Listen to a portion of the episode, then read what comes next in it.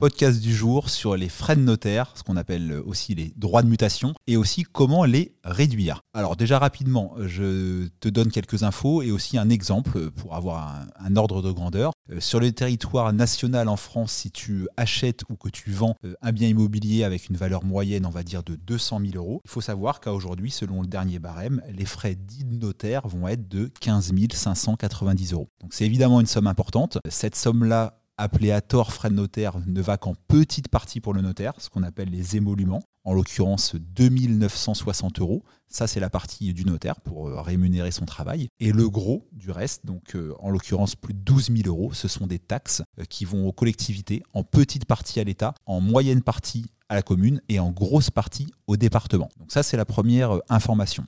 La deuxième, ça va être une astuce, ça va être de t'expliquer, si tu es acheteur, comment réussir à réduire la note des frais dits de notaire en toute légalité. Alors il y a une astuce, il n'y en a qu'une, et ça passe par le mobilier présent dans le bien immobilier, maison ou appartement que tu vas acheter. La loi permet en effet de dissocier, de ventiler du prix de vente du bien immobilier la partie mobilière. Je m'explique, si la maison que tu achètes 200 000 euros comprend une cuisine aménagée équipée, comprend un meuble de salle de bain, comme très fréquemment, comprend euh, quatre tringles à rideaux, parce que le vendeur a convenu de te les laisser, comprend euh, deux lustres, un dans la salle à manger, un dans la chambre d'enfant, comme très souvent, et bah, tu peux, en accord avec ton vendeur et avec l'aide de ton agent immobilier, dire que euh, sur les 200 000 euros que tu achètes le bien immobilier, 4 000 euros représentent la valeur mobilière. Et donc, dans les faits, tu achètes la maison seulement 196 000 euros, plus 4 000 euros de mobilier. Donc ça te coûte vis-à-vis du vendeur la même chose, toujours 200 000 euros. Mais l'astuce permet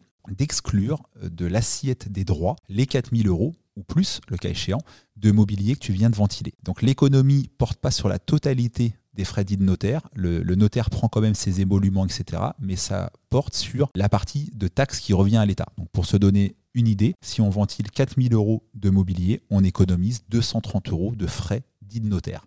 Si tu achètes une maison euh, un peu plus conséquente ou avec plus de mobilier, on peut parfois arriver à des sommes bien plus importantes. Euh, des fois, on arrive à 10 à 15 000 euros de mobilier, évidemment sur des grandes maisons avec des cuisines toutes neuves, etc.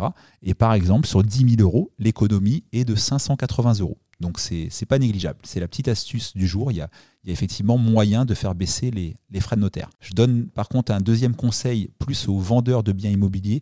N'acceptez de ventiler du mobilier que et seulement si votre acheteur a de l'apport. Les banques ne financent pas via un crédit immobilier le mobilier qu'on ventile lors d'une vente. Donc vous vous tiriez une balle dans le pied en tant que vendeur si vous accepteriez de ventiler 5000 euh, euros de mobilier à un jeune couple qui n'a malheureusement pas d'apport. Dans ces cas-là, il vaut mieux laisser le prix normal et ne pas ventiler de mobilier. Mais si vous êtes en face de vous euh, des gens qui ont, 10 ou 20% d'apport et que vous avez bel et bien prévu de laisser du, du mobilier, bah oui, ventilez-le. En tant que vendeur, ça ne vous coûte rien.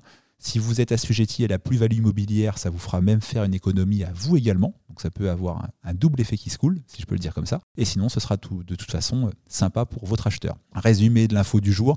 Les frais de notaire sont importants, mais en grande majorité des taxes et non pas la rémunération du notaire. Et une petite astuce pour les économiser, c'est de ventiler du mobilier, s'il y en a, évidemment, et si l'acheteur a de l'apport. D'autres conseils, d'autres questions, posez-les en commentaire. Ciao